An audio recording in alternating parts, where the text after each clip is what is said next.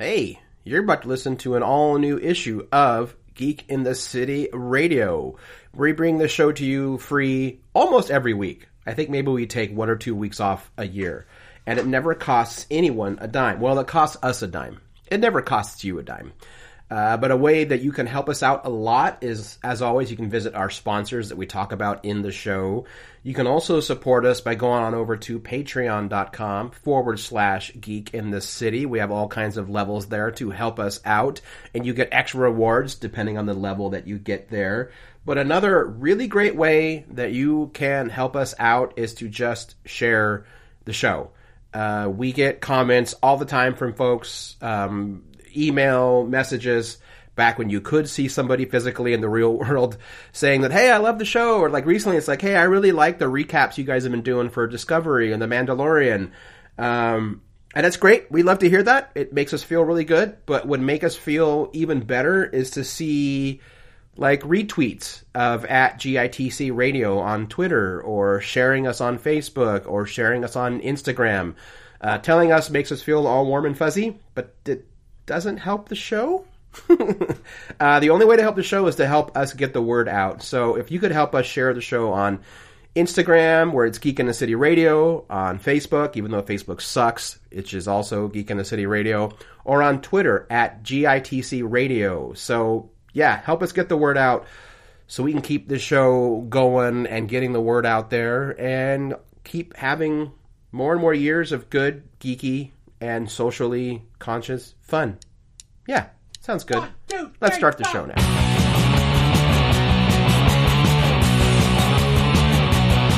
It's been a long, long week. Why don't you spend some time with geeks? So many issues today into which we must delve.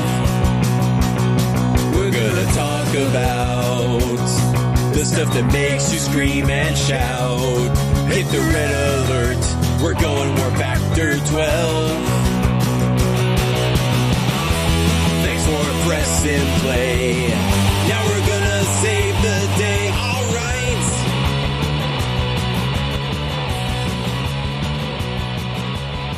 Hello and welcome to issue 575 of Geek in the City Radio. I'm one of your hosts, Aaron Duran. I'm one of your other hosts, B. Narita.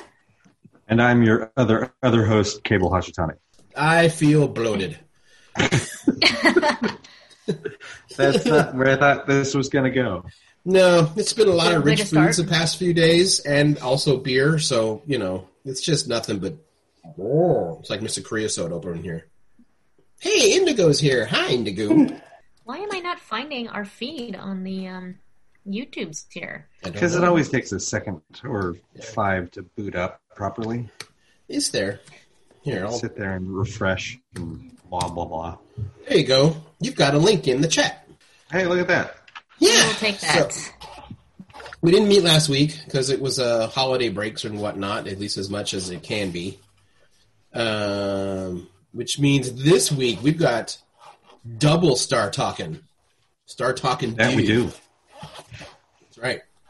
Almost four hours of material to uh, to unpack. They're talking to Electric Boogaloo. See, I was going Fast and Furious, and it was like two talking, two star, or something. You know, if we skipped three, it'd have to be Star Talking Tokyo, or you know, Tokyo Drift, Mandalore Drift. That's what it would be. Mandalore Drift. The Mandalore Drift, which we got to see in one of the episodes this week. I feel like. Mm-hmm. But other than that, yeah. But yeah, catch up. How's everybody doing? All right. It's like, Do you think we'll have a different answer in 2021? Like my gut says no. no, we're not. Not right away. Not right away. Yeah. It's like when they see all the no, we're Uh, like I say this from from a place of optimism. We are all still going to be wearing masks this time next year, and probably I'm going to be optimistic and say 50 percent of the vaccines will have been distributed. Yeah. That's optimistic. Yay! No, when that starts, there'll be the all new fight. There'll be the, the people who refuse to wear masks will definitely be anti vaxxers. 100%. That's going to be a hoot. Mm-hmm. Yeah. Which like you would like to think was like, you know what? Fine. If you don't want to take your precautions, cool, because you're now you're only hurting yourself and anyone else that you interact with, like like your children. Like you're you're an anti-vaxxer, you're not going to let your kids get vaccinated either. You're harming you and your family. But more the more likely scenario is that if people refuse the vaccine, it's going to keep spreading amongst those people, and then it'll probably mutate into something that the vaccine can no longer prevent. So you're saying there's going to be mutants? Not the kind you want, Aaron. Oh. Not the kind you want. Fucking do it X Men style. The- Aaron, What? be the mutant that you want to see in the world. Oh man, what would I want to be? That's a good way to start the show. Nice nerdy show. You What know. kind of mutant do you want to be? Yeah, like what did I want to So- have for my power? I mean, Okay, let, let's break it down. There's All right, there okay. are active powers, there are passive Mm. powers, um, and then I'm going to put psionics over in the other side. So you do want What do you want active, passive, or psionic? I have a little bit of both. Like I've got an active power, but I've also got like a passive defense. Okay, Like a contingency spell if you're a wizard. If you're dropped to one hit point, you explode. I mean, I don't want that power. All right, hold So- on. Catch so- me up here. Give me an example of a passive power and a psionic power. um, active power, uh, Cyclops' optic beam. Passive Ow. power, Wolverine's um, healing factor. Yeah. Um, psionic power, Jean fucking Grey. Right. she can kind of be active and passive with her powers, right? Um, yeah, the implication is that uh, telekinetics or t- telepaths are Right. always reading everyone's mind. They have to forcibly, uh, they have to, not forcibly, but uh, continually monitor their own powers so that they're not just absent-mindedly, absent-mindedly reading other people's minds. Uh, Wolverine's is 100% passive. It requires something physical to have to happen to him that kicks in his healing. You know, as much as the healing factor sounds good, you like that also means that like Wolverine can't ever get a tattoo, and he actually can't get drunk. You know, No. So I don't want that. He can, but he's an incredibly high tolerance. Like the amount of alcohol that it, Wolverine requires in order to get tipsy is enough to kill 10 normal sized people. Yeah, which sounds like fun, but also expensive. Mhm. That's the that's the downside. And also, like the amount of beer he Wolverine would have to drink to get a minor buzz, like he's just going to be peeing all the time, Yeah. constantly. Yep. All right, so I don't want a healing factor. Man, but then that's dangerous. I don't know. I feel like the powers I want would be kind of boring. I mean, like, psionic just- is kind of cool. But what kind of psionic powers? Yeah. Uh, telekinesis, pyrokinesis is fun.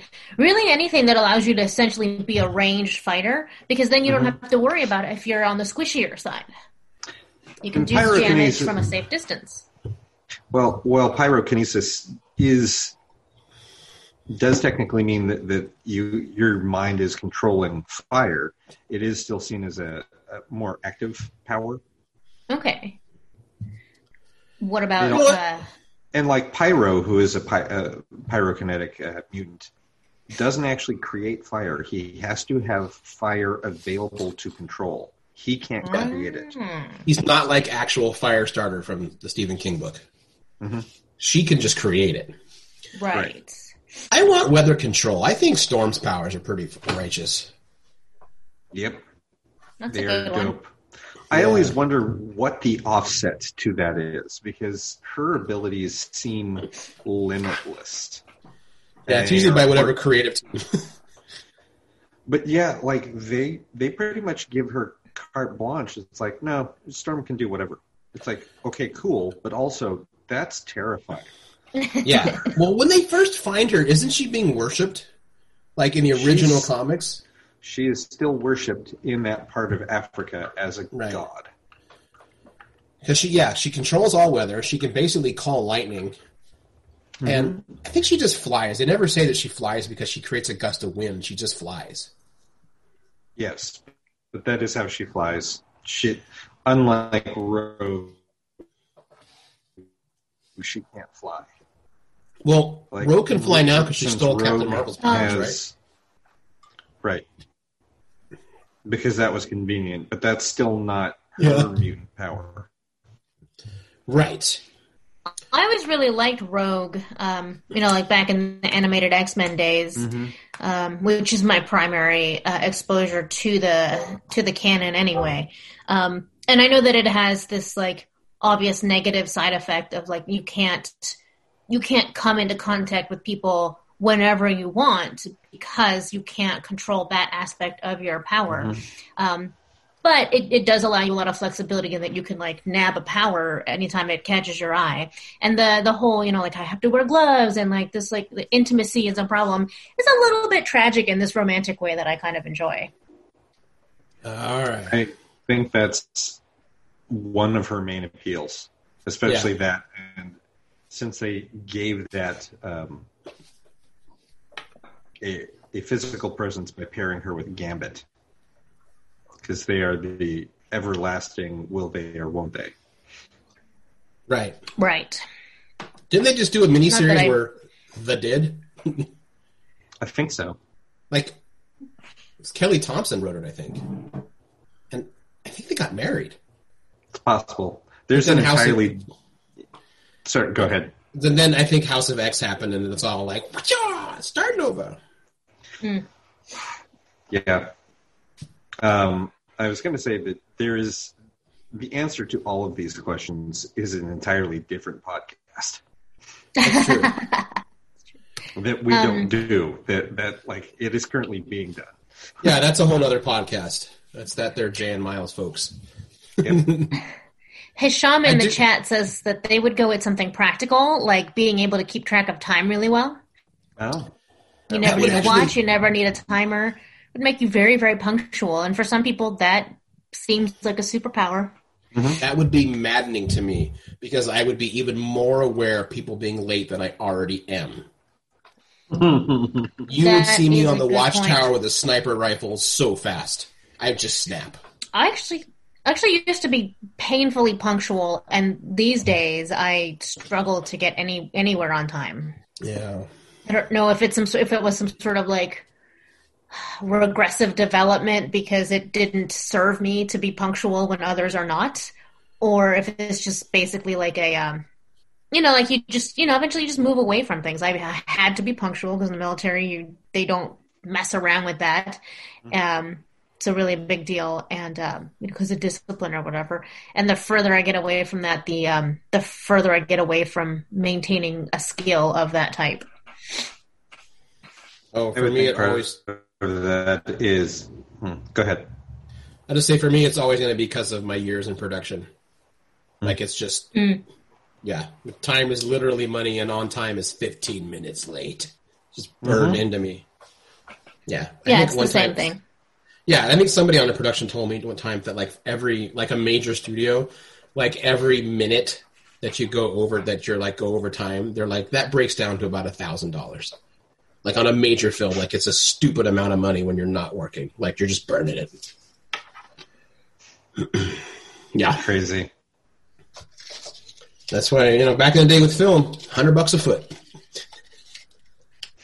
That's why when you watch old bloopers and you hear always hear that guy in the background saying reset, go, go, go, go. That's the guy who's round counting his head 100, 200, 300, 400. and even though I don't like his powers, I do like the ability to every time I use my powers to just yell out, I'm non-vulnerable when I'm blasting. Oh, cannonball. Cannonball. When I'm a blasting. Doesn't Psylocke always have to say something too? When I focus my mind, I create a dagger.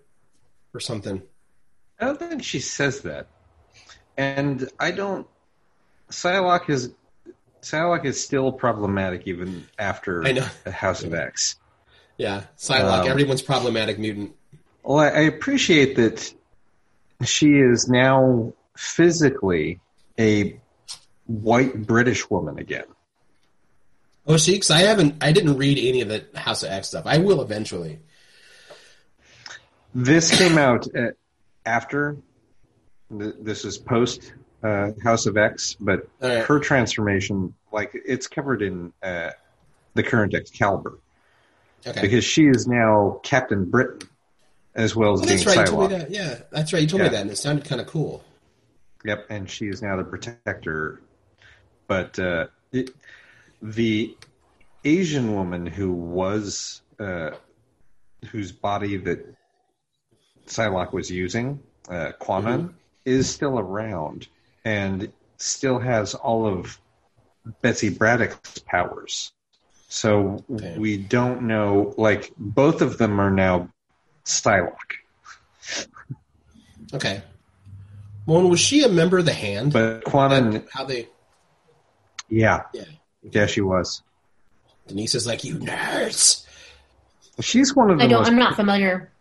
Uh, Psylocke was uh, another telepathic mutant, um, but she was a proper British woman. She wore a lot of pink. She had purple hair. Her out, her X Men costume was very delicate and made it look like that she should be standing behind Colossus the entire time, cowering because she was afraid of physical conflict. Um, and during the '90s, I believe it was after Jim Lee started taking on uh, art roles, the uh, Yeah. the artist role on X Men. They wrote in a storyline where Betsy Braddock was targeted by an assassin, and the interaction swapped minds. So, so that mind was now in this Asian assassin's body, and the assassin was in And it died. So now you have this proper British woman, Caucasian, inside the body of an Asian woman. And then they're like, yeah, she's this great Asian character. I'm like, uh, hang on a second. what did you just do? And her popularity increased because suddenly she was fetishized. Super fetishized. Yep. Um, this is the By abridged- fans or by the writing? yes. Yes. Okay. And and the artist. Yep. Jim Lee has a type. Gotcha. Well, that's a shame because that's not um, that's not how you correctly do diversity. I, I did mention it was the 90s. Yeah, I have to say, you know And- what? In, And 90s in comics was bigger, sexier, um, boobier, and Right. Foil and chrome everything. And if we can have 18 variant covers, that would be great. yeah, you know what would make Right. this machine gun better? Two of them uh, connected. This was You know what's cooler than a gave us- you know what's cooler than a katana? Two katanas glued together. This was also the era that gave us uh, cable. Ah, your favorite. hmm Cable got interesting Well, about um, ten years after he debuted. Yes. Yeah, When he was no longer part of r- just being written by Rob Liefeld. Fabian did a Fabian Nicieza did a lot to redeem Cable. Mhm. Yeah. So anyway, let's switch. Let's switch away from opening. mutants. to Jedi. Oh, t- Do, yeah, do we want to do Disco or Mando first? uh, Let's start with disco because that's the more it's the heavier one. um, it's the heavier one. I was gonna say the more emotional one, but that's not uh, that's not quite right. But then I think that the um, I think that Mando is maybe like a little bit more exciting slash upbeat. Right. Yes. There. Uh, now I'm trying to remember. So the two episodes that we have for Disco. Yeah. So and I, I'm just and I, I the knew them a couple hours ago, and now I can't think of the names of the So the most recent one was Unification Three. yes. Oh, And Sacrifice right and then before that it Unification. was Scavenger. Thank you. Scavenger and Unification Three. Scavenger. Perfect. So Scavenger is um, we bring back uh, Booker. He has been captured and taken to like a like a slave mining Uh, yeah, Scrap Planet. Planet. uh, but he was able to get a message out to he had discovered the location of a black box.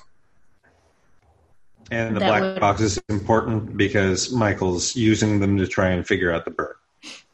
Yes, like they Yes. they have a lead on what uh, well not on what might be the cause, but a lead on the type of information that might help them understand it a little bit better. And so they're uh I'm sorry, it's not a mining planet. It's it's like a it's like a scrapyard. Like a Yeah. like a galactic junkyard. Um and so even though Michael does not have permission to go find Booker, uh, her and Georgiou take Book's ship and uh, leave Grudge on the Discovery. And they, they go to find Booker and this black box. Yeah. Um, and we get a little bit more into what's happening in the galaxy because they mention the Bajoran trading s- depot or whatever. Like, don't come, don't come directly to us. Go through the Bajorans. Right. Um, we see now that the Andorians and the Orions are clearly, if they're not chummy, they have what is essentially a trade relationship, kind of thing. Like we may not, we may not like each other, but it's mutually beneficial for us to work together. I think that that got set up in the first episode of the season is that the Yeah. Andorians and the Orions are working together and it's the Emerald Chain, I believe is what it's called. The, the Emerald Chain, mm-hmm. yeah. Uh, which makes me wonder if we're going to find out that Andor left the Federation also. Uh, it seems possible. There aren't any, we haven't seen any Andorians um, that are connected to the Federation, but there hasn't really been any talk about it either. We, at this point, we haven't even heard what, what the deal is with the Vulcans Right. Right. and the Federation. That's the next episode. Right.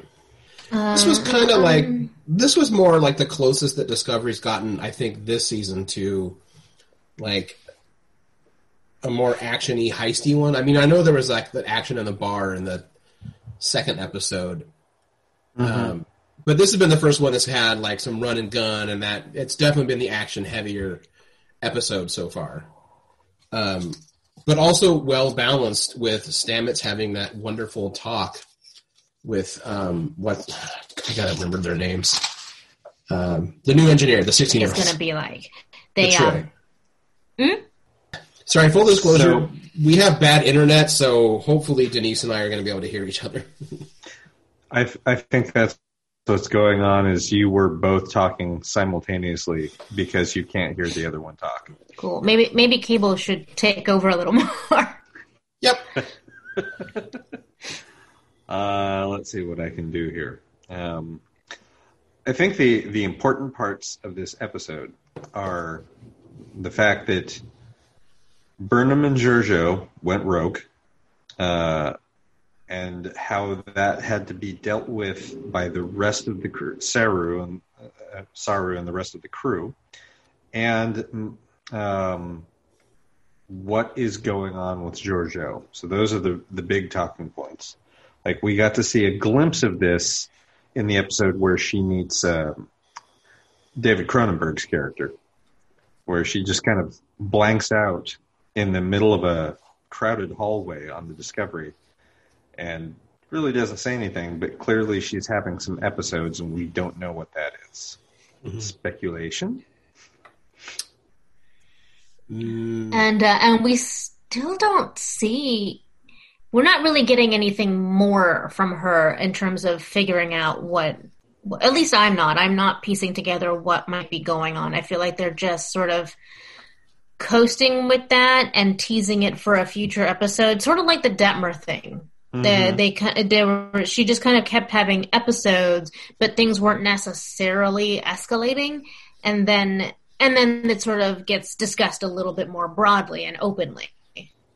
I, I'm honestly, I'm kind of thinking Detmer's okay now that they've kind of dealt with her, what seemed like a bigger issue. Um, but with Georgiou, like if I had to guess, it has to do with her being Terran and the thing that Cronenberg's character mentioned that we just lost con. They're just gone.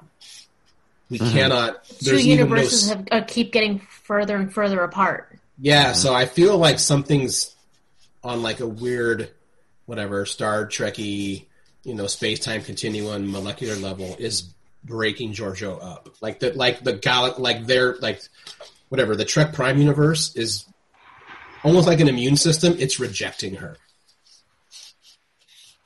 The So- other way they could be going with that is that yes, that's it. It is the separation of the two universes, or getting further and further apart. But that what she's going through is an adjustment. Like in order for her to be in the universe that she's in, she's having these separation Mm. episodes so that her body adjusts to being in the prime universe.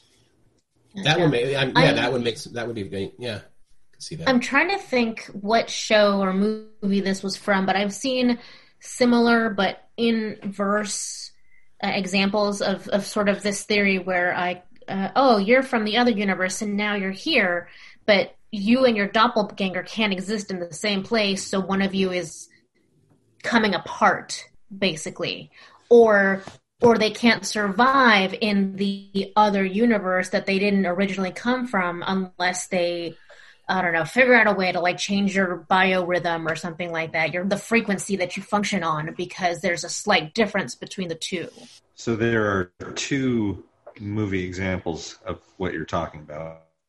One is the one with Jet Li, where he is one like it postulates that multiple the multiverse exists and if you go through each of these universes if you go jumping through them and find yourself and kill that version of yourself then you get that power and the more versions of yourself you kill the more powerful you become until you are the one and then the other one that's more recent that talked about how you can't survive for long periods of time outside of your own dimension or universe is into the Spider Verse. yeah, that's what I was thinking.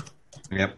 Which is why Miles had to be the one that ends up saving the day because everyone else had to get back home to their home dimension or they would have died. Right. Um, there's one other one. I just cannot place it, uh, but I, and I, I don't think I ever saw uh, Bruce Lee as the one, but I definitely saw uh, Miles Morales and um, Jet Li. Oh, I'm sorry, Jet Li. Well, there is the Van Damme classic Time Cop, where if you touch your if you touch your different self at a time, you both explode. Whoa. Yeah, classic cinema. Uh, so good one, Kaebel. I hadn't, I hadn't really thought uh, about those concepts when sort of thinking about what might be wrong with her. Um, but yeah, I if if you're from this universe and you know you're now you're in this universe and that used to be something that could easily be done, well, not easily, easily, but it happened Yep. and you it was never swap. that big a deal deal. It's always home eventually, but now you're talking about you belong here and you're over here. So I like that theory. like like there's a tether that's getting pulled tighter and tighter and tighter. hmm Interesting to see how that plays out. Yeah, especially because she's And I- I flashing to that some that- kind of think death. that- Also, sorry. Mm-hmm. Mm. No, I say the the the the the teaser the teaser images that we've seen uh, for upcoming episodes. I think tether is a really good way of describing that. And then, of course, the other big thing, like the the small B plot in the episode was Stamets connecting with uh, Adira Tal, uh, Thank you. and I think that was handled really well, especially with when they discussed it. It's like you've had an experience where your partner died and then came back, and if that's what Adira is going through with being connected to all the former hosts through the the symbiote is giving them an even more powerful connection to the immediate host, former host, uh, their boyfriend, then that's that's the, like I can see where Stamets is like, oh yeah, that's the same thing. I 100% believe you. Let's talk more. hmm Yeah, Um, I actually really like the scene thing. between. See, I like the scene between Stamets and his and um the, and Doctor Culber. It's Mm-hmm. it's nice to see Stamets opening up. Like he's always going to be the I'm too smart for everyone in the room because that's kind of part of the character's charm. But seeing him legitimately like open up to Culber was a really like sweet moment, and I actually liked how Culber was like, "Go ahead, keep talking." You know, Mm-hmm. that's good. That's good for you. You know. I, I think what you were talking about earlier, Aaron, with we're kind of done with Detmer. I don't. I don't think we are, but I do think that what's going on with her, um, in relation to she went to Hugh and said, "I do need help. With I, I need to talk." I think all of her therapy is now happening off screen, Sure. which is not great. I would like to see some of that on screen because I, I think it's dealing with um, someone who is has pilot arrogance going through post uh, or going through uh, um, that level of trauma and addressing it i think is important Right. So I don't know if you both, either of you, follow one of the many Instagrams, but there's a new there's an Instagram page called I think it's called just Star Trek Logs, and it's one of the. I mean, there's always a thing like, look, unless it happens on screen, I don't care about it. But uh, which I'm, I'm not that way, but I get why some people say that. Um, the actors have started to record personal logs for this Instagram page.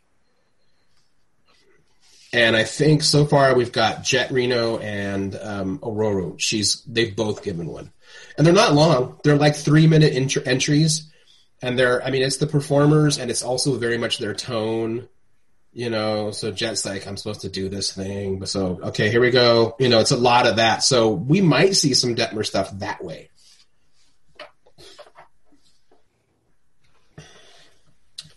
It's kind of That'd be interesting.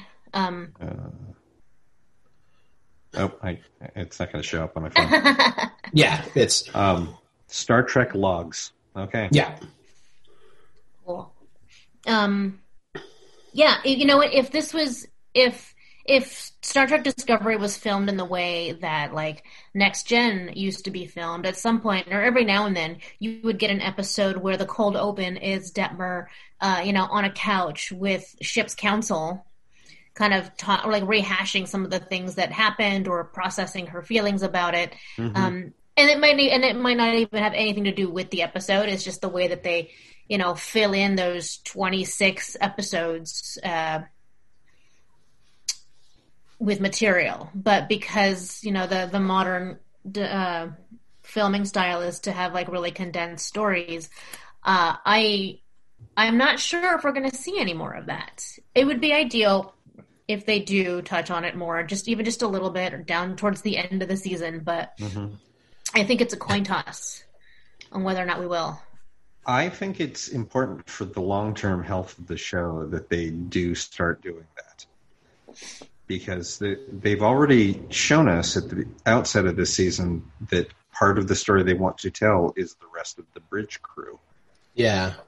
Otherwise, they would not, like, they are actively spending screen time putting everybody on screen so that we can see them and hear their names more often. They're just not getting additional screen time past that. And it's weird to know, like, to watch the show and be excited about these characters, know their names, and think, yeah, it's great to know how these folks are doing, and yet also be cognizant of how filming works and how Hollywood works, and to know that part of, like, any of those actors' complaint would be like, I got 30 seconds of screen time in this episode. Which fans will just look at and go, oh, yeah, it was great. And they were there and they did this cool thing. It's like, yeah, I shot for 18 hours this week and I get 30 seconds of screen time. I don't, why am I still in my contract? So, like, Yeah, you're right. I'm hoping people like I always hope that the people who are in Star Trek understand that whatever they're putting on screen, the fan base is creating more of their story for them. Oh yeah. In, Well, I think and yeah. giving them more importance than than they may be feeling. Well, I, I think since this is kind of the first Trek show ever where they're basically 100% online in terms of fandom and so I feel like this is the first Trek series where everyone involved is very much aware of how important their characters are, no matter how minor they think their role might be. There's, you know, there's someone out there that even though he's been used for just comedic relief lately, there's someone out there who probably Linus is their favorite character because he's this awkward outsider and they like to see him. And even though he's comic relief sometimes, it's like, but they're not mean to him. It's just that, you know, he's kind of awkward sometimes, and that's okay because I am too. Um, Linus is their sorry and Reginald Barkley. Yeah, but but no one makes fun of Linus. They made fun of Reginald and TNG. True. This is true. you know. Um, so you know, there's like a lot of a lot of that stuff, I think, and I think this is a cast that's aware of that. hmm You know, Which is good because I think it's important that the representation that Discovery has on that bridge is important for Star Trek fans of every age to see. right? Like there are two women at the helm of Discovery. Right. There's a black woman with a very non-white sounding name at the helm of Discovery. Yeah, That's important. That's super important. yeah. Um, and yeah, and I I do think they all know that. I mean, I mean, yeah. Every every performer is going to want more screen time. That's just the nature of being a performer. You want more screen time. Yeah. There's nothing wrong with that either. But I don't think that I don't think we're going to hear stories like we used to hear on like TNG, where Denise Crosby or um, Marina Sirtis at Rightly would both go to the producer and say, "I'm like I have to be here all the time. I literally just sit on the bridge and do nothing. I'm, Give me something to do." Um, granted, it was far more egregious on TNG, you know. Yeah. Um, And it's like, oh, you're, you're doing it. You sit there and feel things. Cool. yeah, yeah. Yeah, no, I'd like to think that the uh, the writing has evolved well beyond that at this point. Uh, the other thing that's worth uh, going over is this is the episode where we get to see some uh, some upgrades, right? This is where they introduce Yeah. the upgrades to the ship. Mhm. Uh, the big one being that Adira has re-established how Stamets makes his connection to the spore drive, so that he no longer has to have those shunts in his arm, which is uh, a really big deal because you know like just unpleasant body modification. Right. Yeah, that was important. The this whole concept of um, programmable matter is, is neat. Even Oh, right, because now they have- still- Yeah, go ahead. And so now they have the detached nacelles too. That's the one where I went don't like, understand "What?" how that works. Uh, Star Trek I mean, it's neat, but how does it work? Magnets. really, I just. It literally is magnets. They said magnetic detachment. It is magnets, but it's special space magnets. Um, I did notice when we rewatched Unification three this afternoon, because I'd wondered, like, because in my head, when Black Alert happens and that spin happens, in my head, I imagine the warp nacelles going like whoop whoop whoop whoop, because they're all disconnected, which would be funny. But you actually see them go; they lock right as it starts. Like right as the black alert starts and the inner saucer does the rotate, doesn't the cells lock on and then it then it jumps. So there's that. Um, I read some complaints that Discovery still looks too looks too just looks the same on the interior shots and I didn't need them to explain it in the series like why, but like in real life it's because they paid a buttload of money to build this set Yep. and they're not going to rebuild it because it's been had an upgrade. They're just not. Um, I do like it that it's dash A, ten thirty one dash A now. Oh, I didn't notice that. Yeah, yeah, NCC ten thirty one dash A because technically the Discovery was destroyed. This is true. according to history, this is a new discovery. So yeah. Yeah. Yep. I do So- like how there's a lot of history of they're like, yeah, we don't know anything about anything that Discovery did. We didn't know about this spore drive. We didn't know about this. We didn't know about that. It's like, right. yep, that that's what happens when you have to keep secrets at Starfleet. Yeah. Although I would think that would be the thing that you down from CNC to CNC. Yeah. Although that makes me wonder, now jumping to the second one, Unification 3, if the existence of Which we Spock's if the existence of Spock's sister is supposed to be a secret, which is how they explain why he never mentions them in TOS ever, men- mentions Michael. Mm-hmm. Does that mean that all of Vulcan kept that secret? Because they're all like, Michael Burnham has returned. They're all like, oh yeah, Spock's sister, Spock's adopted sister. Wait, who was keep? Who, what? What is the secret here? So at the end of uh, the second season of Discovery, Starfleet um, essentially redacted everything about Discovery's spore drive, uh, the majority of what Discovery did, and the, the existence of some of the crew, including Michael Burnham. Right. Oh, gotcha. Um, But but that's only Starfleet. That doesn't like the Klingons know exactly how they got beaten during the war. They That's know true. I guess that's true. They know who killed like T'Kuvma and That's right, started the Klingon Federation um, war. and there's of course all this, and there's the, there's whatever Starfleet service anybody who ended up on the Discovery did for however many years prior to that. That's a that's a good question. I mean, I don't remember the exact wording of of this whole sort of cover cover up regarding the Discovery, but ah, it seems to me like the the most common thing to do is like build a stopping point for anybody because you can't you can't erase everybody's entire history unless you erase everyone who knew them. Right.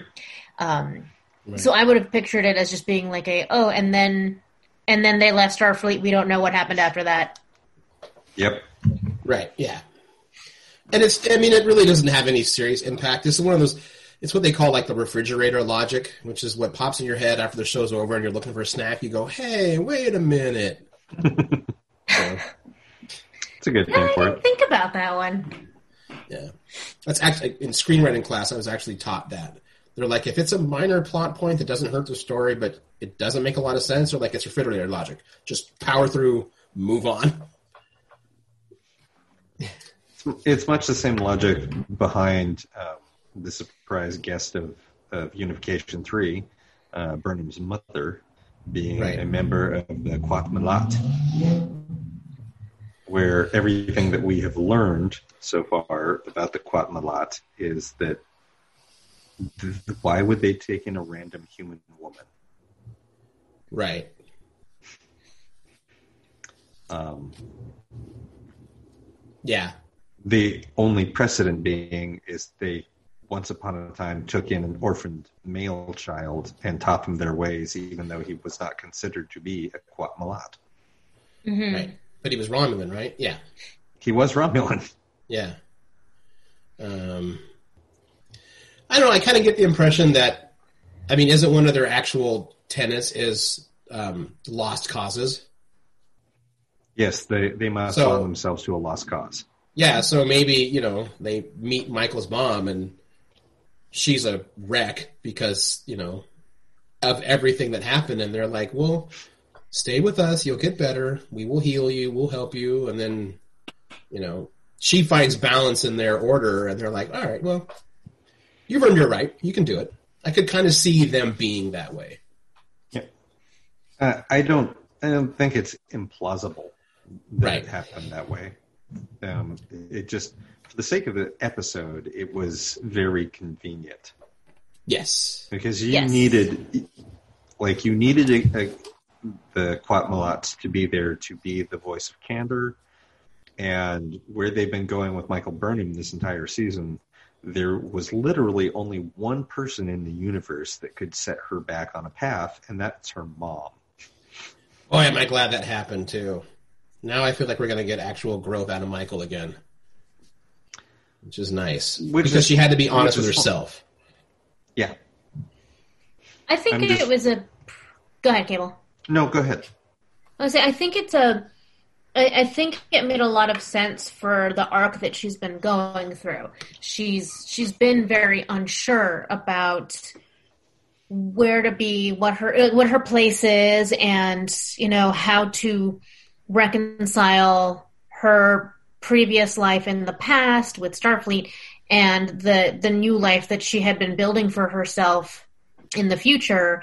Mm-hmm. And just like she was just super super full of uncertainty. And sometimes you kind of you kind of have to get pushed off of a cliff in order to to know what you really want. And kind of like the more extreme version of like you can't decide you flip a coin. As soon as the coin hits the air you know what you want the answer to be um, but with all of your emotions laid bare in front of an entire vulcan council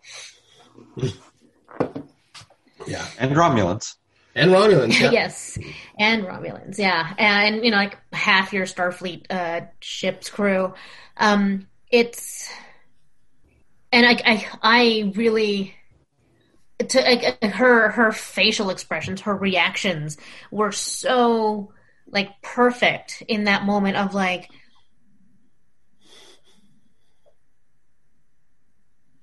She's supposed to be helping me. This like sort of shock and betrayal but then coming out on the other end re- going okay well i didn't appreciate it but i i see what you did there and why so thanks Yeah. I do like in that that leading up to that scene when they're asking about how come um, why did Vulcan leave the Federation and was it the Romulans? I liked it when the Admiral said no, the Romulans wanted to share. The Romulans wanted to stay. It was the Vulcans that pushed for it, which me be kind of like this nerdy meta thing. I, I kind of like that because that tells me that in the long run, Picard's mission to help the Romulan people is ultimately a success. If that means at one time they're like, no, it took us hundred years to get here, but the Federation actually, we think we can trust them. They did take us in. It was rocky and it was ugly, but they did give us a chance. So maybe we should share this. Maybe we shouldn't withhold this information, no matter how nervous it makes our Vulcan cousins. And again, that's just me writing, you know, the history in my head. But there's a certain there's to lack a term, there's some logic to that. Um, and that one Vulcan has very much shades of calling back to Enterprise, that whole Vulcan purity thing. Yeah, that was that was Yeah. weird.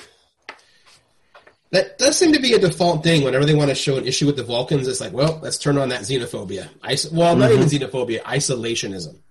Yeah, Yeah. that's a better Uh, better term yeah. for it.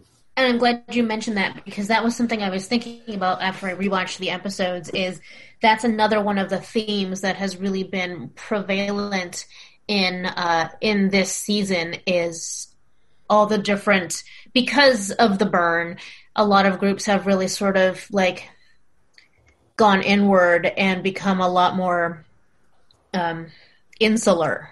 Hmm um i mean initially it was by but you know like without choice. You can't you can't travel from world to world so you can't interact with as many different groups.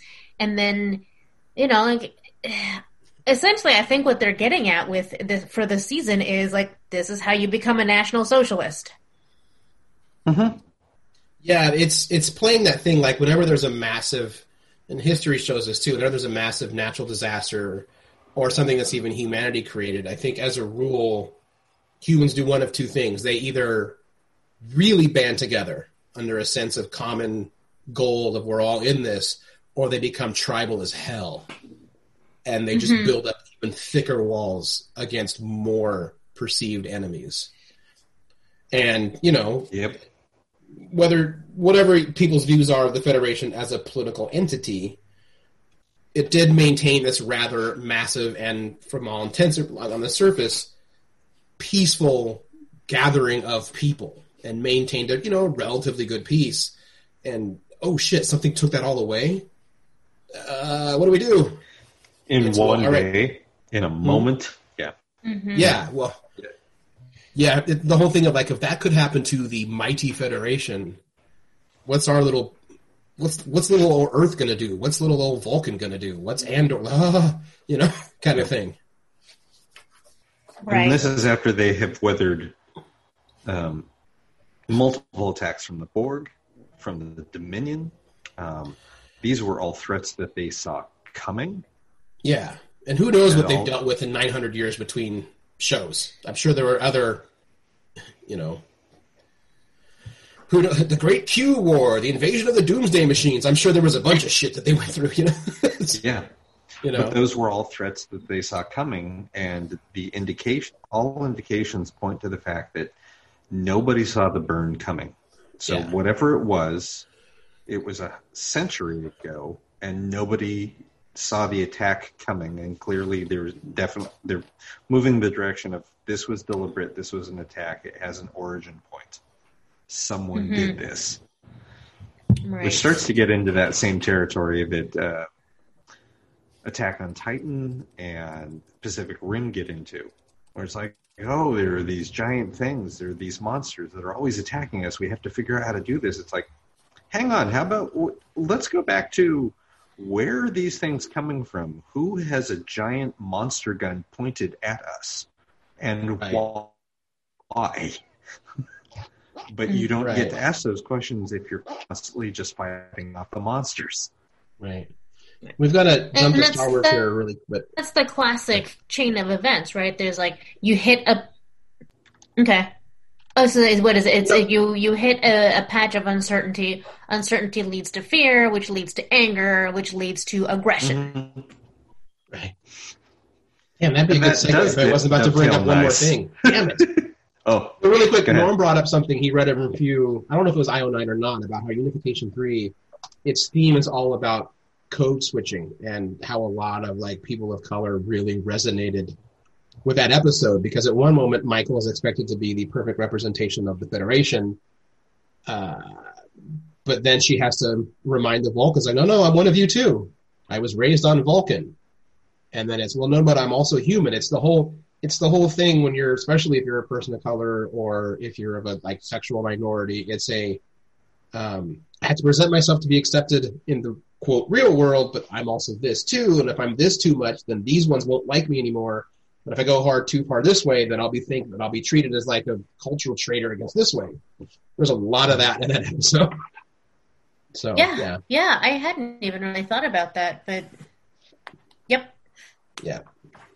I have one thing that I promised I was going to do before we switched to Mando, and that is um, off air, the three of us discussed this topic, and Aaron and I had very well thought out, and we could back it up with uh, information and experience, and uh, uh, uh, on one side of this, and Denise had another opinion on the other side based on just viewing what was going on. And I need to say this very clearly. Denise was right, and Aaron and I were wrong. Tilly became the first officer. Yeah. Denise was one hundred percent right. Well, we were watch, yeah. Well, we were watching the episode, uh, I, and that happened. I looked at America. I'm like, I didn't see that coming, and she just kind of looked at me. and like, they've been telegraphing it the entire season. How did you not see it coming? I'm like, well, because of Starfleet, and they do this, and this, and this is like, yeah, this is where your experience with Star Trek is wrong. they're trying to tell a different story. Just pay attention to the story they're telling. And I'm like, oh man, Denise said Yeah. the same thing. Denise was right. I get all that too, and I actually agree. But it, I would like them to promote her at least.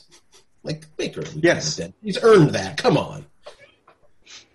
I I think that like there are uh, when you look at it from the standpoint of this is the story they're telling, it's like oh yeah, it it doesn't make sense from a what we know about Starfleet, but what we have seen the crew of Discovery go through. Yeah. That is the only choice Saru could make to help heal his crew. And he is still actively trying to do that. And even just if we're talking about like a structural thing, they ha- they have that exact argument on scene on screen. Mm-hmm. She says there are so many people who are way more experienced than I am and are higher ranking than I am, and I would be in charge. Like, I, like people's lives would be in my hands, and I didn't finish the training, and you know, like it's just so many reasons why it shouldn't be her. And Saru is like, the things that you have been through aren't in the book which is something Yeah. she said uh, when they first arrived at Starfleet. Is like none of this was in the book. We had to figure it out on our own, and that is what qualifies her to be uh, the number one, even if she doesn't think that on paper she belongs there. Yeah, no, I get, I get all of that. I do want them to promote Yep. her. And I, I, I would venture to say that that's a feeling that a lot of women go through. Right. I did Which get into an argument with someone. I think it's validated. I did get in an argument with someone online that said that it was it's wrong that they're just like it's never happened. The one thing I got in it with somebody and they I shut them down really quickly because they were just aggro about Tilly. Um, that it it never in the history of Star Trek has someone ever been given that much responsibility without ever having gone through Starfleet's command training program. And I was like, you're right, you know, except for you know Captain Spock he flat out says he never went through it. That you know, in Wrath of Khan, one of his last lines, never did the Kobayashi Maru, which is basically the final test of the Starfleet command training program. Mm-hmm. That kind of known scenario, and he tells Kirk, "What do you think of my son?" Yeah, it's like, yeah. So no, except your beloved Captain Spock didn't go through it. It's good. and I, I got a lot of like, "Shut up!" I, way shut that one down. yeah, yeah, it was fun. Good job. Thanks. You know who else is doing a good job? This is a really great spot to talk about our sponsors. First up, Guardian Games. They have been our longest sponsor. You can find them over at 345 Southeast Southeast Taylor Street in Portland, Oregon. Um, yeah, like I said, like, you know, a couple weeks ago, we're all going to be in for the long haul here. So it will be nice to have some ways to pass the time while you're inside with your family, your family or your close circle roommates or whatever you have. So, pop on over to Guardian Games. They have all kinds of games that can help you pass the time from RPGs and role-playing games to miniatures and dice games and card games. They they really have it all. Uh, they also have a huge collection of puzzles, which have become more popular than ever. So if you enjoy just kind of relaxing, passing the time by building a piece of artwork, one wee piece at a time, check out Guardian Games. It is also a good time to remind you that you can get gift certificates. If you've got gamers in your life and you're not sure what they like, well, then let them pick what they like and pick up a gift certificate to Guardian Games. Uh, that also helps. I mean, in general, businesses right now, uh, since they're not getting as many shoppers as they usually would, a gift certificate goes a long way to helping them out. So check them out. 345 Southeast Taylor Street in Portland, Oregon, or at guardiangames.com. Either way, thank them for being a sponsor of Geek in the City Radio. And then next up, of course, our friends at Bridge City Comics. They are one of the city's best comic book shops out there. Check them out over at 3725 North Mississippi Avenue. They have just expanded their hours a little bit more, so they have a bit more time for you to peruse the shelves, pick up your favorite comics or graphic novels. Uh, as always, you know, wear a mask. They're not even going to let you in if you don't have one, because you should be. Um, yeah, and if they don't have what you're looking for in terms of comics, chances are, if it's still in print, they can order it for you. So they do have a special order program. And just like every other business right now, a gift certificate goes a long way to helping Bridge City Comics out. It helps kind of keep some more of the lights on a little bit longer. And, you know, that way, in a few months, you know, if you're like, I want to get a book, but I don't have a lot, I'm like, oh, surprise, I have a gift certificate. It's also a great way to, you know, get your comic reading friend a gift or probably family member, but you're not quite sure what they're into. That way, they have a whole selection. There you go. It's the best way to do it. I know gift certificates aren't the flashiest of gifts, but um, You know, we can do without a lot of surprises right now. Let's just everybody just give gifts and envelopes. Like here you go. There's a there's some envelopes for you. There's stuff in it, kid. Have fun.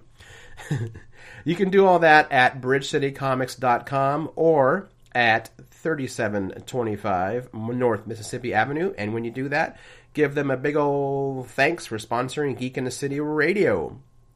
And then last but not least, a shout out to Rev Nats of Reverend Nats Hard Cider for securing us with some equipment so we can keep recording during the lock in. Uh, we didn't use any of it this week because we were all in weird spots and weird mics, and it sounds like it. Now you know what it sounds like when we don't have the equipment loaned to us from RevNat. You get all skittery and jumpy and sketchy. So, big thanks to RevNat for hooking us up. The official lubricant of the apocalypse. RevNat, yeah. Let's get back to the show.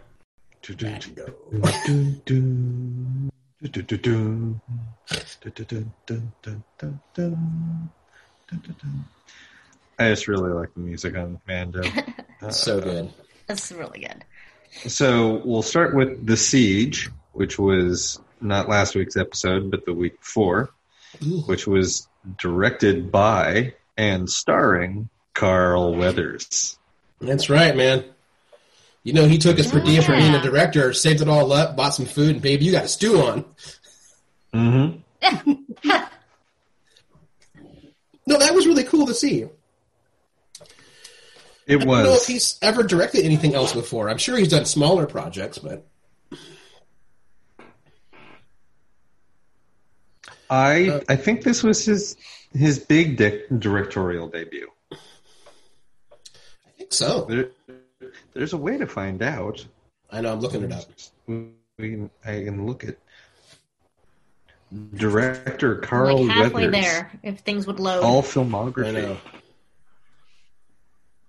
Come on. Oh wait. Producers. And you're all like, hmm He's he's he has 13 director credits to his name. Looks like they were all television. That's He's directed an episode of Hawaii Five O. Uh, he's directed an episode of Sheena. Yeah. That's awesome. Um, Silk Stockings, Renegade. There you go. oh, so he's cut his teeth on some Yeah. journeyman TV kind of work. Mm-hmm. That's cool. Um, I've so this was a nice return to Nevarro and two characters that three characters really that we were already familiar with Yeah. um, to kind of get more of what was going on on Nevarro and what was going on surrounding the child. Uh, Yes. I, I think the big reveal that we It and other people freaked one. out about Um, was yeah. Oh, are you guys still getting lag on me? when I yeah, sorry. Okay, that's all right. Super laggy. I'm gonna do this. This tends to help, That's true. but I'm still here. Oh, yay! Okay, so you said the the big thing was what? Kaebel? the The big thing was returning to Nevarro and discovering that there was more behind the plot surrounding the child and what the uh, the client and ultimately Moff Gideon wanted from the child. right. Yes. Um, and so I I actually can't remember why. Um, and now I'm gonna blank on his name. Um, Carl Weathers. Why Carl Weathers wanted to go Greef. to that Greef Karga? Thank you. I I don't remember why he wanted to go there. Um, So he and Cara had set up a fairly good uh, provisional government over the Yeah. their area of Nevarro.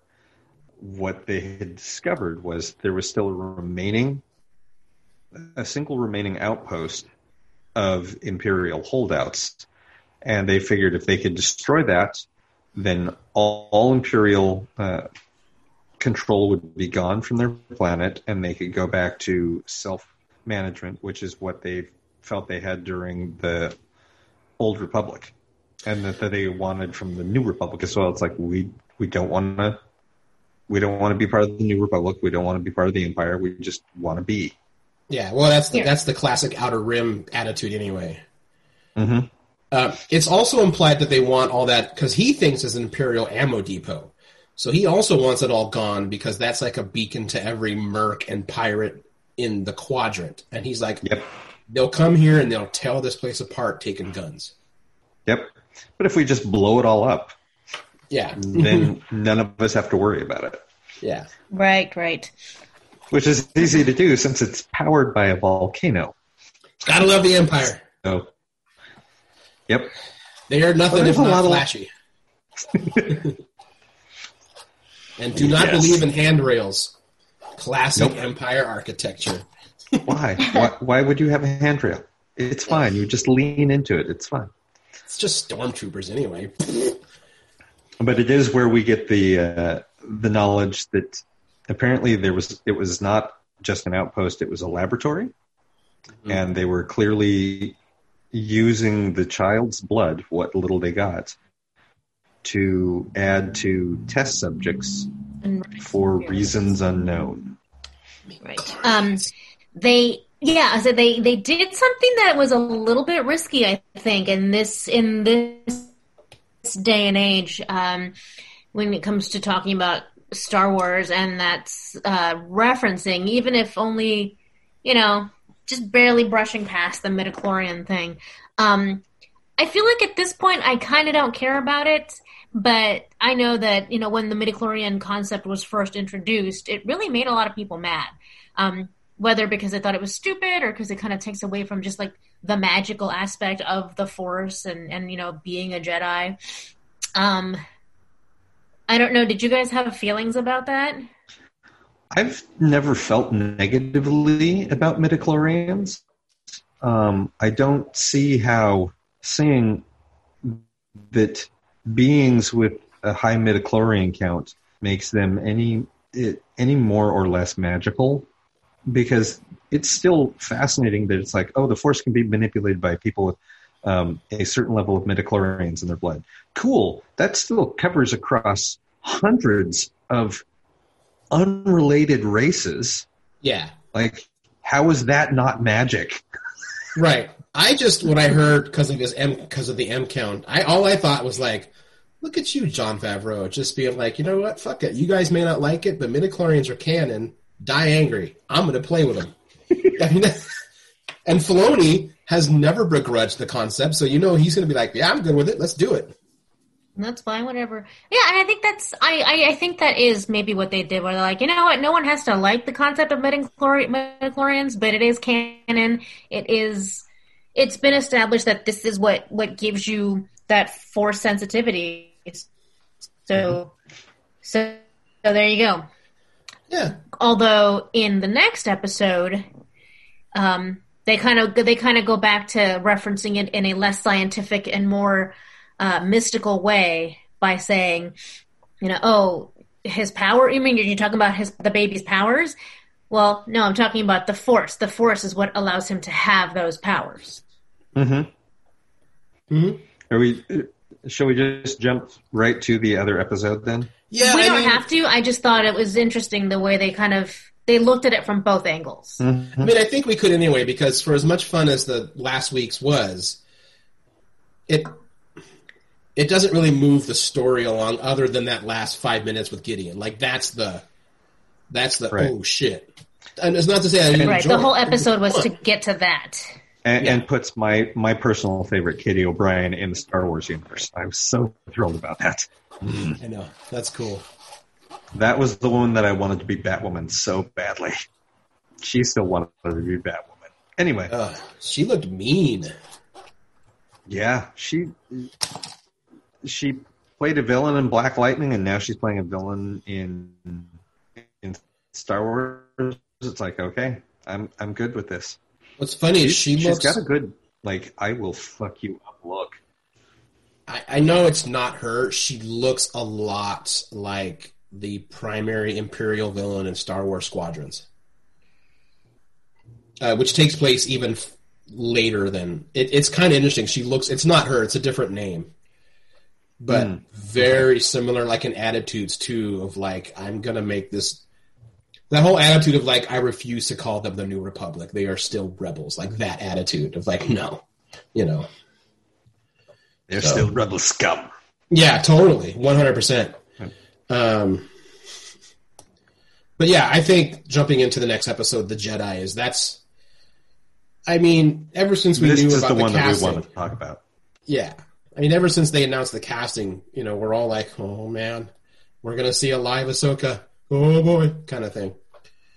So I have to admit that after no mention of her in last week's episode, I'm like, oh man, we're, we're really not going to get Ahsoka until the end of the series. It was just going to be tease, tease, tease. And then it just went straight from tease to, and here's Ahsoka. Boom. It's like, yeah, I- oh shit.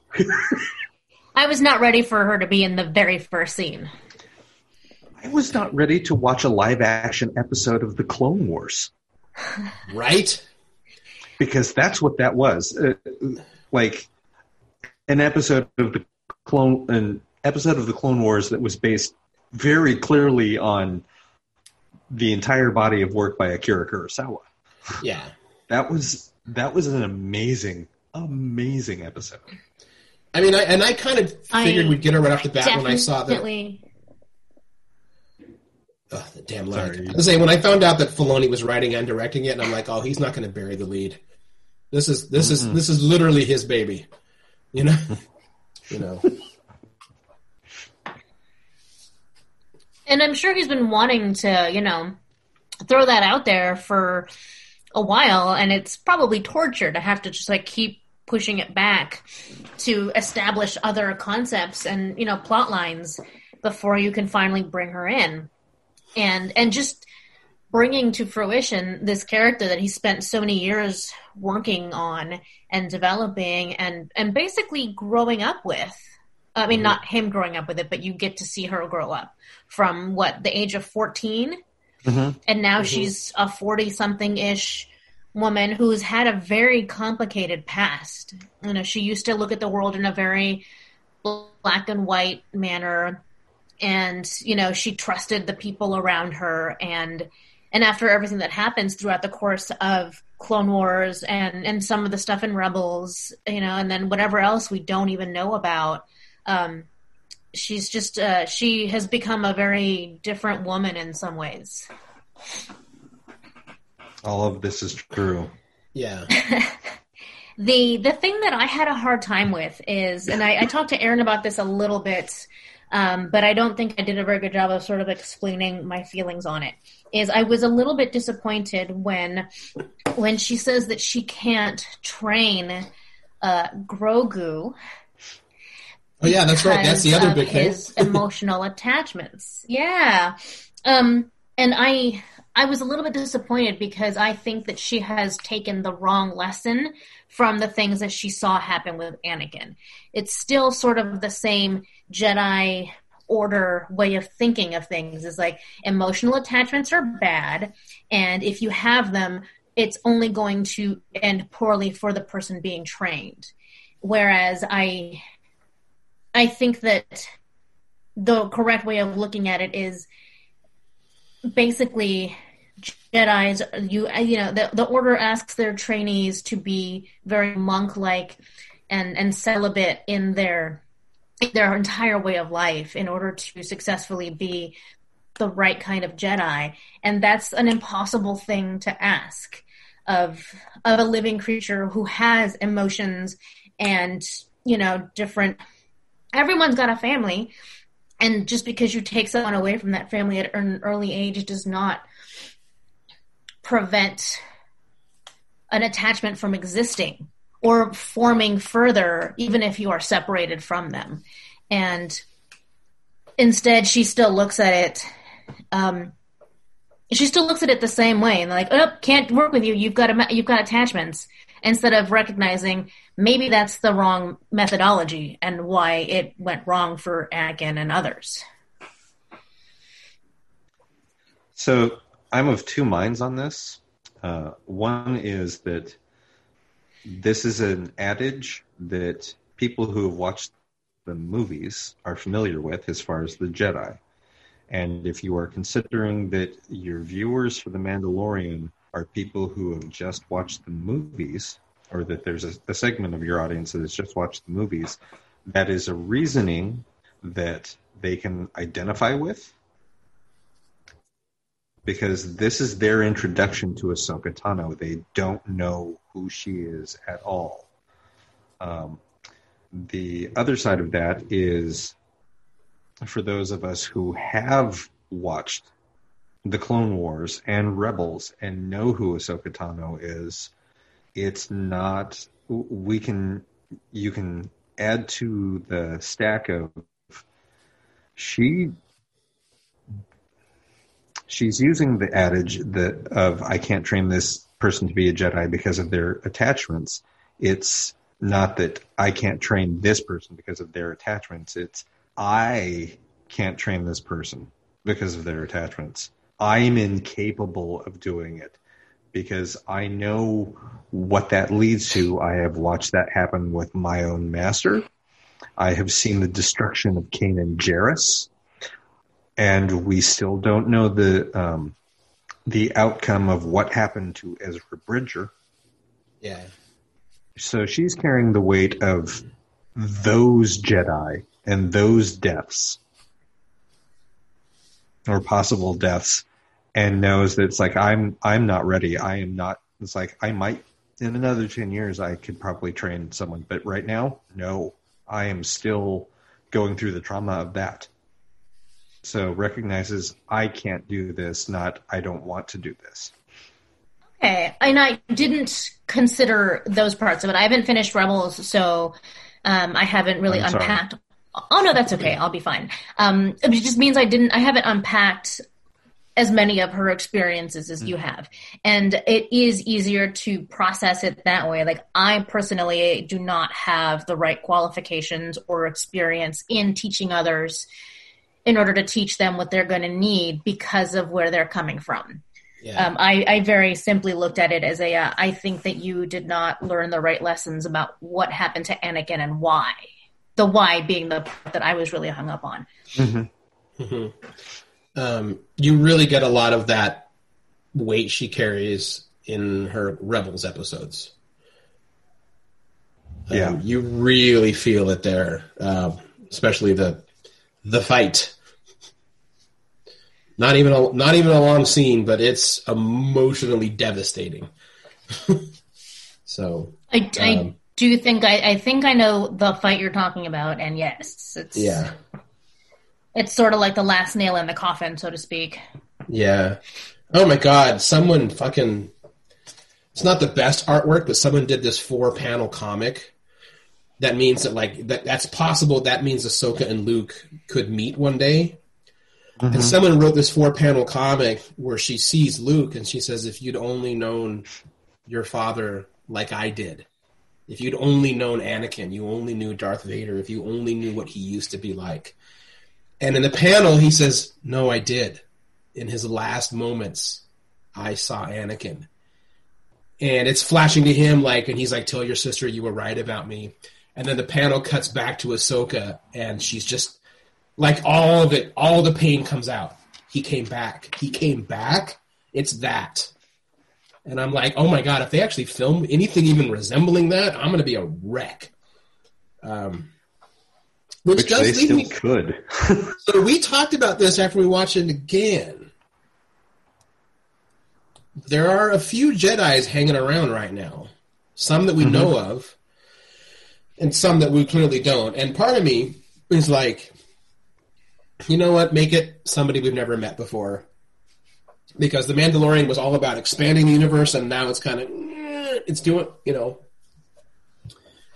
But another part of me is like, she, he, like Luke could sense Grogu. The the timeline the Mandalorian takes place in, he's just now starting to rebuild the Jedi. You know, this is the time period where he's, you know, really he's really training, he's helping Leia.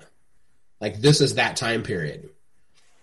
when he's like, "Look, if you want to learn to be better at this, I'll teach you. Like, let's if you want to, I'll do it." And we know that he does because we have those scenes in Rise of Skywalker. I don't, I don't know if they are. Um, and again, I'd be of two minds. Part of me would just lose it. Another part of me is like, eh, that makes the universe even smaller now. So I don't know.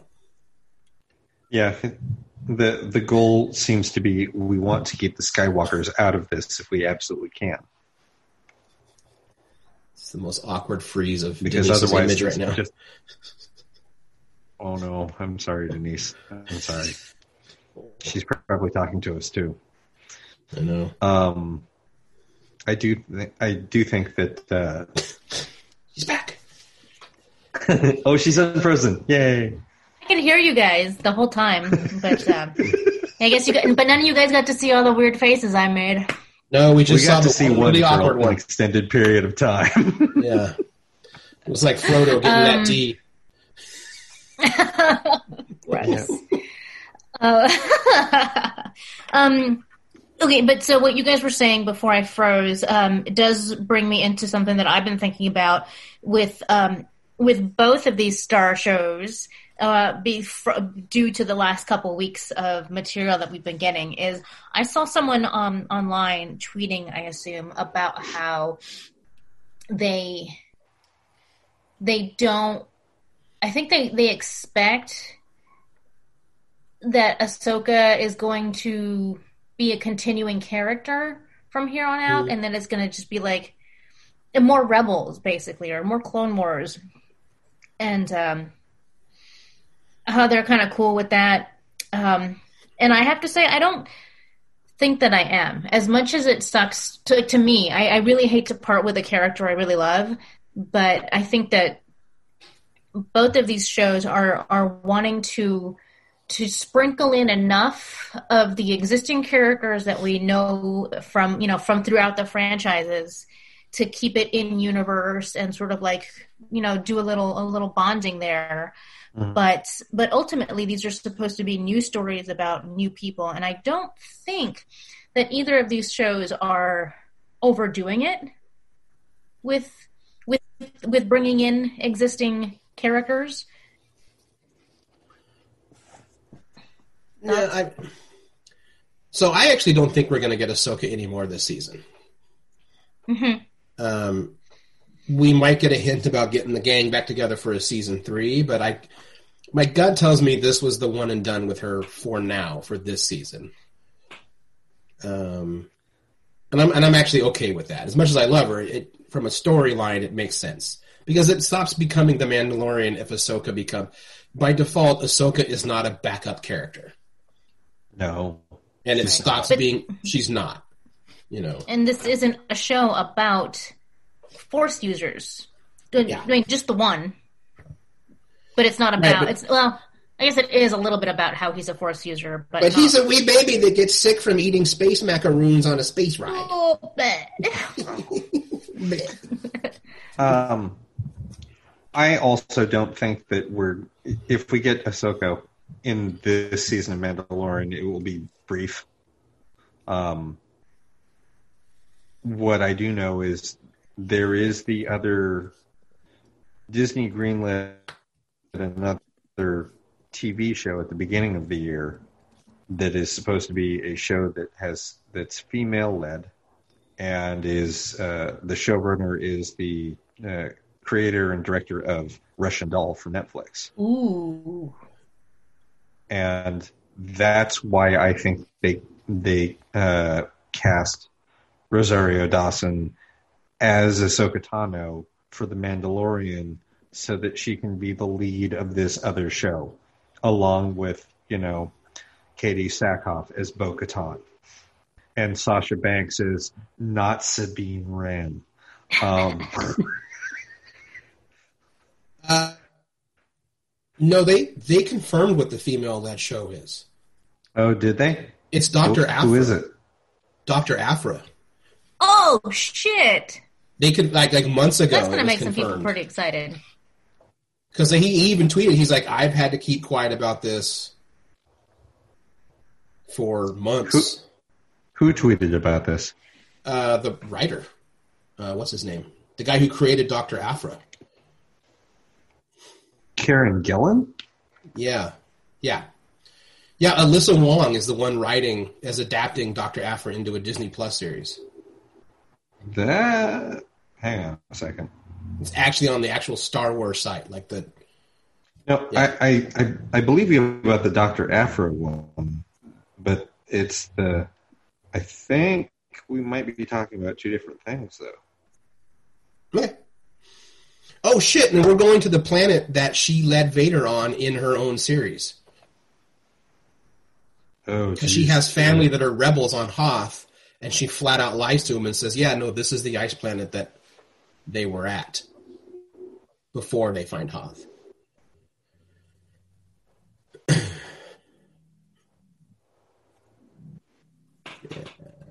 All right.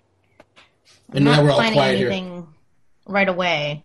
I want to spend the rest of the show talking about the internet. Um, the person I'm talking about is uh, Leslie Headland.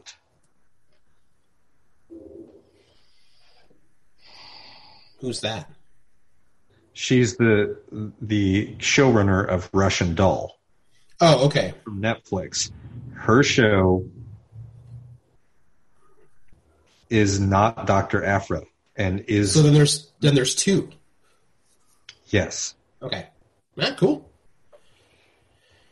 So that that's the one that I think that's where Ahsoka is going to end up. I can see that. Look, Disney Plus is the only thing that's making that company money. Although right she could also So- star on, she could show on Doctor Aphra too. Mm-hmm. So And Star Wars mo- shows are right there at the front for Disney Plus. yeah. Um. yeah. So I just lost my train of thought on that. Um, oh, and you know, we didn't bring up the other like 500 pound gorilla mentioned in that episode. Like, uh, Thrawn is Thrawn's back, baby, or at least the shadow. Like, Ahsoka thinks he's out. Well, no, he's out there then somewhere, which means If- Ezra's back somehow, or not. I guess. See, and, and that's the trick is I we don't know the we don't know we don't know about Ezra because just because Thrawn is clearly around. Are you getting attacked by a tribble? Someone came in here, just took beer from me. Oh, It's fine. That's all. Groot. Um, that just because we know now that Thrawn survives the end of Rebels, that doesn't give us an indication of what happened to Ezra. Yeah. No. Right. Yeah. No, I, meant I do more- think that uh, Ezra Bridger has the two to one favorite odds of being the Jedi that reaches out to baby Grogu. makes sense. Like, Well, and I feel like they're going to want to have a new trilogy one day. Mhm. And they've said they want it to move. Well, no, that doesn't make. They've said they want it to move forward. They're, they don't want to do it in the past. But also, it's like, but we're done with the. I don't know. I'm just spitballing this one.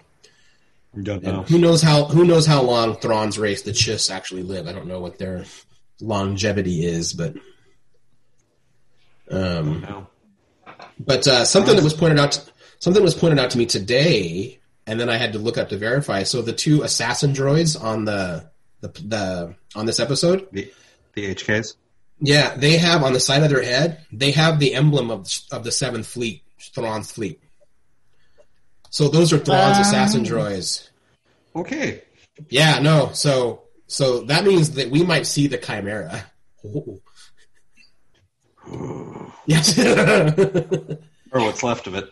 or what's left. Well, he might have fixed it. Yeah, that's true. Um, so I have a very finite amount of time to finish Rebels in. Yes. yes, you do. You have Yes, a you very do. finite amount of time. In fact, I would try to finish it before next week, before Friday. How many episodes do you have left? Exactly. Um, I was at least halfway through season three. I believe there's four seasons. yes, there are four seasons. But season four Yes, is kind are- of short. Is it shorter? Yep. It Yeah, is. it's a it's a truncated season. Right, right, right. Uh, watch that. There is. I- Uh, oh, go ahead. I was I, I kind of fell off the the wagon, and um, it's been a while since I've watched any Rebels. That's why I'm not already done with it when I should have been because I was really blasting through it. Um, so I might double back to the beginning of season three, even maybe only just to rewatch the Thrawn related episodes and then move forward from where I left off. That's fair. Right. Uh, the one thing that I wanted to give a nod to um, was the character Morgan Elsbeth. Um, that is that actress's name is uh, Robin Lee Inosanto. Yeah, Uh, to she is the up. daughter of Dan Inosanto, who is a Hollywood martial arts expert. Her godfather was Bruce Lee. Yeah. I learned all of this from another podcast Oh. that's called All the Asians on Star Trek, where she did an interview weeks ago. Right. And she talked, she hinted at during that episode, going, "Oh yeah, and there's this other thing that I can't talk to you about yet, but it's going to be great when when when it's out. I'll, I'll talk to you more about it." And the, her appearance in this episode of Mandalorian was what she was referencing. Yeah, So- I, I when I watched it the very first time when she has the fight with Ahsoka, I saw mm-hmm. this was such a wanky thing for me. I saw the way she was holding the spear on the top mm-hmm. with just the, in like in the palm but not clenched. I'm like, and I actually said like, oh man, someone taught this actor like how you properly hold the spear or a staff if you're doing a fight. Like, I was like, that's really cool. And then when it wrapped up, I'm like, well, I want to look her up then. I want to see what else she's done. And I read like, wait, that's her dad oh shit that and i was like oh that means bruce lee and it's like the goddaughter bruce lee i'm like oh yeah no one on set taught her how to do that i think she helped choreograph that fight nobody Yes, she did. yeah i was like oh Yeah. this makes that fight even cooler now Right? yeah Like th- as soon as it came on screen, I'm like, "Oh, this is going to be a boss fight." I mean, it's literally going to be a boss fight. and i love it when they're not uh, hyper There's one fast thing- it's just the i love it when these fights yeah. are like half footwork of just them just sizing each other up i'm like oh it's so good and I bet people were expecting, "Oh, it's going to be this big flashy thing." I'm like, "No, it's not. It's going to be slow. It's going to be like eight or eight or nine moves, and then someone's going to lose." Yeah, like the hits are going to be savage, but you're not going to see flashy flipping around Jedi with this flight. That's not what it's going to be. The scenery tells you that because it's a Yeah. it's a beautiful place to have a fight. And again, Oh. that gets into this is a Kurosawa fight. Yeah, and also like she had flashy moods in the Clone Wars and Rebels, but as a rule, Ahsoka kind of fights the way Anakin trained her, and they're very much a face-off. Not going to jump around. I'm not going to fucking do force shit. We're gonna we're gonna fight. You know, that's kind of her always. and move Yeah. on. And then a quick shout out also to fucking Sean, uh, Michael Biehn, Johnny Ringo. Mm-hmm. Um,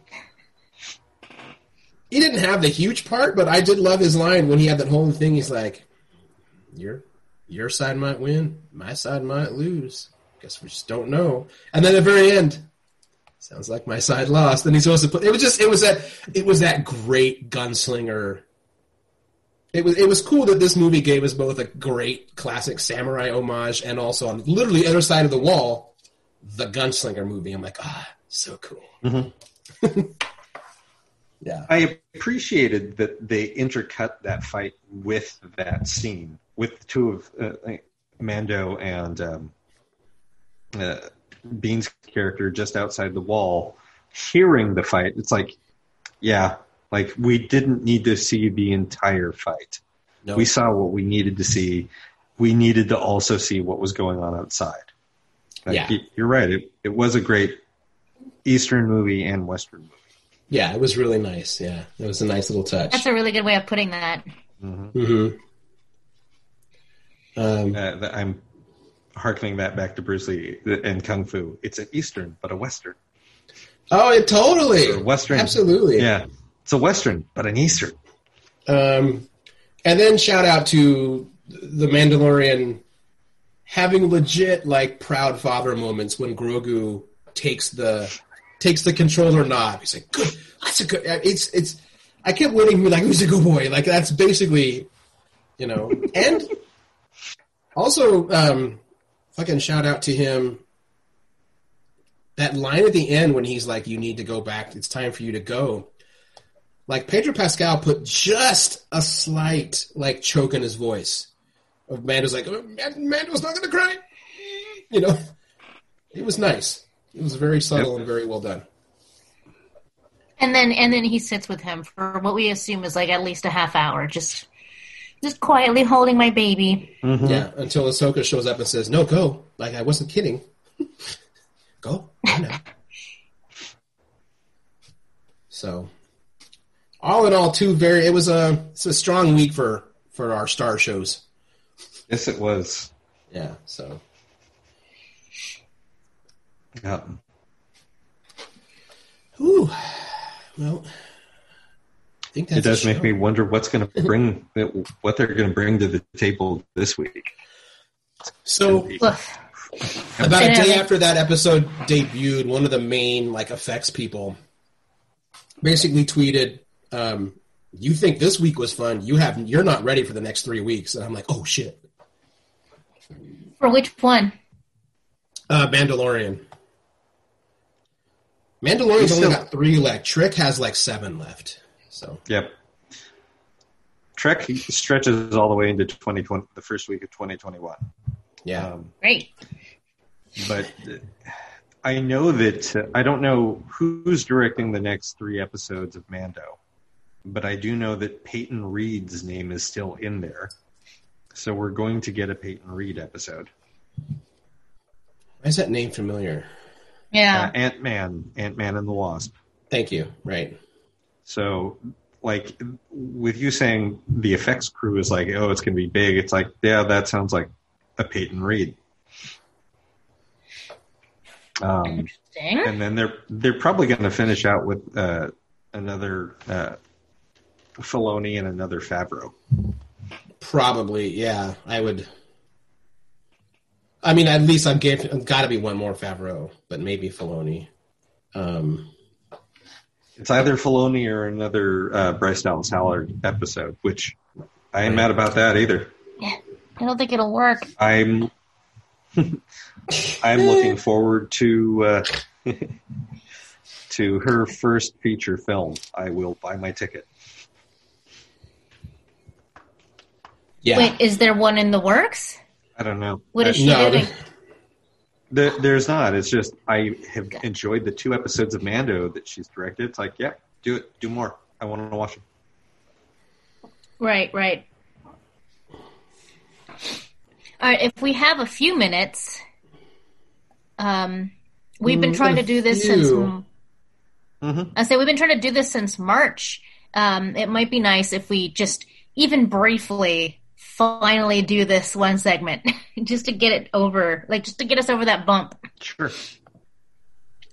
Um, so like I said, we've been we we talked about this earlier in the year, and then and then 2020 everything hit, and and for one reason or another, we haven't come back to it since. But um, Avatar, the Last Airbender. Hmm Uh, so Kaebel and I have watched the first two episodes. Aaron, I don't actually remember if you've ever seen them or not. Mm-mm, I still haven't yet. All right, Sorry. you're fine then. Um, What? Sorry, uh, I haven't had a chance to. Well, I guess I should. I should have verified that. Kaebel, did you get a chance to watch them? Yes, I've I've Okay. watched. I think I've watched six episodes at this point. But Okay. our our assignment was the first two episodes, which is the introductory arc.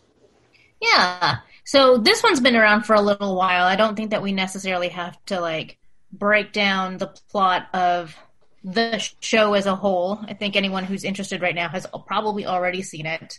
Mhm. Um, so we cover the first two episodes, which is the initial arc introducing the main characters, giving you a little bit of insight into what the world is like, um, and Aang, uh, and sort of and and um, Sokka. Is that right? Yeah. Katara, and Sokka. Okay. Yes, uh, and uh, and also the um, the ice buffalo. What is his name? I Appa. can't remember. it. Appa. Yeah. Um, and so the world is sort of divided up into different tribes that are either earth, air, fire, water, and then there is a, an avatar who can control all four of the elements. And basically, they just throw it right out there uh, before the end of the first episode, right? Or is the beginning of the second one? The, he's the Avatar. Yes. Yeah, I think that's the conclusion of the the first episode is that he is the Avatar, and that's proven to the the water tribe that he's found by, uh, or that Katara and Sokka are part of, because the second episode is um, the prince of the Fire Nation, Zuko, um, realizing that that they found the Avatar after his long lifelong search. He's like what sixteen. Right. Um, and Oh, I thought he was younger than that. probably, I don't know. They're all children. Um, Well, there's that line where he says, "But you're just a kid," and yeah, the, and the avatar's like, "Well, you're a teenager." yeah. Like Aang is twelve. Most, I would say. Yeah. Yeah. So He's, like he's still he's very youthful. that's a good. wa- I was gonna go immediately with immature. So yes. um, Either way. and so we we have the introduction and the reveal with the first episode and the second episode is post reveal and the setup of uh, protagonist antagonist for the rest of presumably the rest of the series Right. because you just think oh that's what it's going to be these people are going to go traveling around the world to try and get to the air nation and the fire nation is just going to chase them the entire time Presumably. Yep. I uh I really didn't like I've tried to watch Avatar the Last Airbender before and I think I made it about uh, 6 or 7 episodes in before I lost interest. That's how I've been with it, and I want to try it, but Do and- you can you speak to what it is that made you lose interest? it's juvenile. Yes, it definitely has a vibe right off the bat that this is a, a show for kids, and I I am going off of like you know my trust in the people who have recommended it, who are adults, uh, in in that it is it is a very worthwhile watch, but it's yes, Most of the adults that I know that say that, not all of them, but the great majority of them were all children when they watched the show initially, or at least teenagers. That makes me wonder when it even came out because I am usually the youngest person, youngest adult I know, or close to it, and I was pretty sure I was already adult by the time when this came out. So that's that's worth exploring. I feel like it came out when I was in my 30s. 2005. 30s. So it's been 15 years since 2005. they debuted. Oh, it came out the year that this podcast started. Um, uh, technically, I was an adult when that came out. I'm as old as Avatar. Yeah, I, I'm definitely gonna, you know, I, I definitely still want to give it a chance, but I, I hope that, um, I hope that it's the kind of storytelling where you know the characters mature as the story progresses. I think it I, does uh, to a point, but Yeah, that's also my hope. Uh, um, like I, I would have described Rebels as juvenile um, when I first started watching it too, and it is. Yeah. Right up until Tarkin shows up and starts killing people, yeah. and then it's not Right. a kids show anymore. And well, and this is also a Dave Filoni production, so Interesting. That's right. Yeah, because he went from Avatar to Star Wars. Um, yep. So that, that that means there's a giant sneaker wave somewhere in that first season. mm-hmm. That- that's how it works. right. and that's Um, what I'm here for. So Yeah, I, I just, like I said, I'm, I get where people love this and why, just based on the the episodes that I've seen, but it's also very like yeah, I would find this entertaining if I were f- much younger. Like if Yeah. like I was in the in my early twenties when Animaniacs was on, so I was not their target demographic, except I kind of was um, when it was first airing. And I think a lot of the people that I know that really enjoyed this were in their late teens or early twenties when Avatar first came out. So I I get why they made that connection, even though it wasn't technically for them. Sure. It was it was supposed to be kids programming, but you know if you do it right, it animation doesn't have an age limit. Yeah. Right.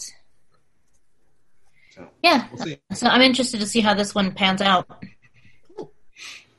Uh, Um, I I do appreciate the fact that it's got one of the last performances by Mako. So that's always Oh, big in my book. He's, He's- the uh, the uncle from the Fire Clan, right? Uncle Iroh. Yep. mhm. Who wanted Fire to finish Nation. his wanted to finish his dinner first. And this tea, Um, I like a good cup of tea. So really quick before I forget, someone just shared a picture of Elliot Page and Laverne Cox together at some movie premiere, and wrote, "Now hear me out, Mr. Miracle and Big Barda." Yes. Yeah, especially if Ava DuVernay is still that. doing still doing. I think she's still doing that movie. Well, she's technically doing the New Gods, but Mm. I saw that and I was like, well, I don't wonder. Like, oh no, wait a minute, that totally works. Yep. Yeah. I'd watch that. Yeah. Oh boy, the size difference really shows with those two because Elliot's they're they're wee. Oh, yeah, they're they're what four foot seven. Yeah, Elliot Page is very very small, and Yes. Laverne Cox is very very tall, Yes. just Yes. like Mr. Miracle and Big Barda. Actually, I think Mr. Yep. Miracle's like six foot. It's that Big Barda's Big Barda. So Yeah. it still works. Big Bart is like eight feet tall Yeah, without her boots. right. Or the headdress, that big ass Yes. headdress, which is awesome. Yeah. Superman has to crane his neck to look up at Big Barda Yes. if they're drawn the way they're supposed to be drawn. yeah. I'm just trying to find that picture. Uh, just,